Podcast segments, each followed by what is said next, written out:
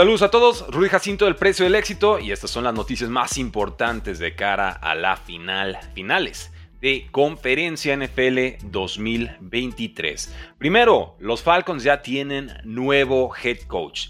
Se trata de Raheem Morris, quien fue seleccionado sobre 13 candidatos distintos, incluyendo a Bill Belichick, el ex coach de los Patriotas de Nueva Inglaterra. Eh, Morris ya tuvo una oportunidad como head coach en el pasado, no todos lo recordarán. Estuvo con los Bucaneros de Tampa Bay del 2009 al 2011. Y también tuvo un interinato con los Falcons, terminó con récord de 4 victorias y 7 derrotas en 2020. Curioso que ahora regrese de esta manera a salvar a la franquicia, ¿no? Eh, pues también estuvo tres temporadas con los Rams como coordinador defensivo esa unidad se vio número 18 en yardas permitidas fue número 19 en puntos permitidos este último año. Entonces no fue la mejor unidad, pero también es cierto que no había mucha, eh, no había mucha eh, talento, ¿no? O roster ahí con qué, con qué trabajar. Eh, hereda un roster bueno, pero no espectacular. Ofensivos, Villan Robinson, corredor, Drake London, receptor, y en la, secundaria, pues el defensivo AJ Terrell y Jesse Bates. Eh, con quarterbacks tenemos la duda. ¿Qué va a pasar? Desmond Raider, Taylor Heineke. No lo sabemos a ciencia cierta, pero se espera que regrese Zach Robinson al equipo y que sea su coordinador eh, ofensivo. Que Zach Robinson está trabajando ahorita con los Rams. Eh, de coordinador de juego aéreo. En principio, bien la contratación, algo sorpresiva, pero vamos, juventud ante todo, algo de experiencia con el equipo y eso le basta a los Atlanta Falcons. Pasamos así con Dave Canales, quien también eh, lo platicamos el día de ayer, es el nuevo head coach de las Panteras de Carolina. Él fue elegido sobre 10 candidatos, seguramente por su reputación de poder desarrollar a mariscales de campo. Él revive o ayuda a revivir la carrera de Gino Smith con los Seahawks en 2022, eh, de Baker Mayfield de esta temporada y bueno, hay, notorias ventajas que vemos en cuanto a producción de yardas, de touchdowns, eh, ofensiva, victorias, etcétera, cuando Dave Canales está involucrado en sus equipos que eh, cuando no. Su reto ahora será desarrollar a Bryce Young, un reto porque su altura, su peso es extraordinariamente bajo para la posición de mariscal de campo, pero también su talento lo es, es, bastante espectacular. Sigo creyendo en él, en principio me gusta la, la contratación, pero no estaba entre mis candidatos favoritos para las Panteras de Carolina. Creo que se van a quedar varios head coaches disponibles, vacantes, que quizás no eran supuestos quarterback whisperers, pero que sí creo que te podían formar una franquicia con mayor solidez, cultura, o por lo menos están más contrastados en cuanto a su entrega de resultados. Veremos, pero claro que siempre hay que darle oportunidades a los head coaches en sus eh, nuevas oportunidades. Eh, con Adam Schefter hay especulación. ¿El Belichick a los Chiefs? ¿Se lo imaginan? ¿Podría ser? Eh, nos dice Adam Schefter en el programa Get Up de ESPN. y simple curiosidad de su parte, o sea, pensando en, voz alta, Bill Belichick podría reemplazar a Andy Reid en Kansas City si es que Andy Reid realmente está pensando en el retiro, al igual que Travis Kelsey.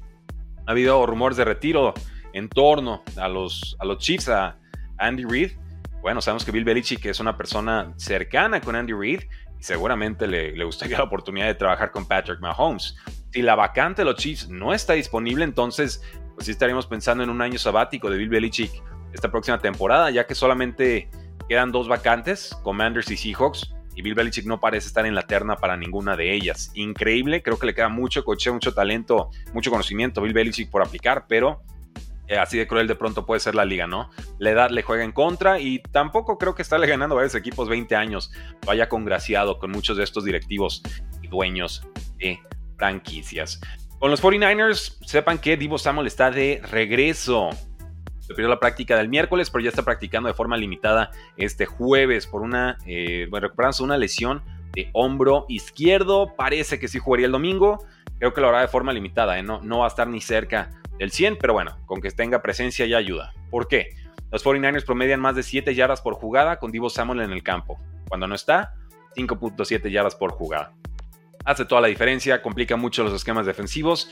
San Francisco ahorita es favorito por 7 puntos sobre los Lions. Y con el coordinador ofensivo Ben Johnson, el rumor está fuertísimo de que será el nuevo head coach de los Washington Commanders, así lo asegura David Newton de ESPN.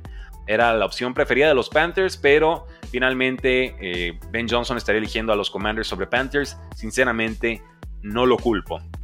No lo culpo. Eh, aún no puede entrevistarse en persona Ben Johnson porque sigue vivo en los playoffs, su equipo, los Lions. Pero vamos, Washington tiene roster más profundo que Carolina, nuevos dueños y además tiene el pick número 2 global que puede usarse con uno de los dos prospectos más importantes en la posición de quarterback este año. Greg May de UNC, Caleb Williams de USC. Y en cuanto a finalistas en estos premios 2023, eh, los estamos enlistando en, orden alfabético, los voy a leer nada más, pero a ver qué opinan de estos, estos premios. Eh, candidatos para ganar el MVP. Josh Allen, Lamar Jackson, Christian McCaffrey, Dak Prescott y Brock Purdy. Eso yo veo ya bastante decantado todo para Lamar Jackson, pero ¿qué opinan ustedes?